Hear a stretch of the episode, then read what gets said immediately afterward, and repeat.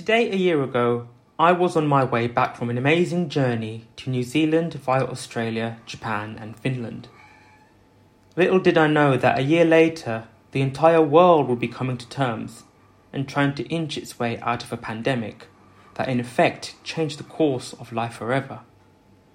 In that year gone past, we've had to grapple with working from home, restrictions, enough news to kill any sense of positivity, weight loss and gain, life and death, and so much more. I say we because I realise that it's not just me feeling shit most days, especially in the winter.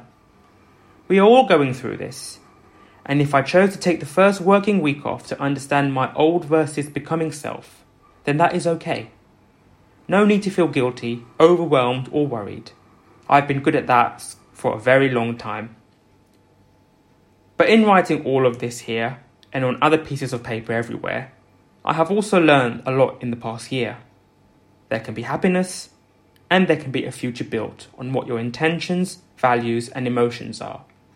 You are you, and you have a place at the table of life. Now you've started, you have to keep on going.